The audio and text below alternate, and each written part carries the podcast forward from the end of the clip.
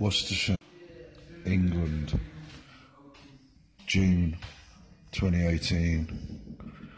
Someone just said, mentioned this story about some granny who got bashed and crawled her way all the way to the church. I'm bored of churches. I'm bored of people talking about angels.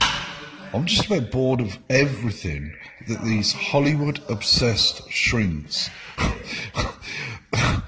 like consumed with Nicky, Wayne, and the Merricks, and all them and all that. I'm just bored of it. They're fucking boring. Is that all they do? Who gives a? F- it's not my scene. If you want to go running around freaking out about stories uh, and all that, if that's your bag, that's your bag. With me, it's I couldn't give a shit if some granny gets bashed. like, you know, why would I be bothered? Why would I even be remotely interested? Sells newspapers, maybe, sells TV, great stock for making Hollywood movies and stuff like that. Well, certain type of Hollywood movie, but I'm just not interested. Certain type of newspaper, certain certain type of TV. I'm not interested. But it seems yet again, as it's always been with the Merricks and Wayne and Nicky and their mates, it doesn't matter if I'm interested or not. They are. They're obsessed.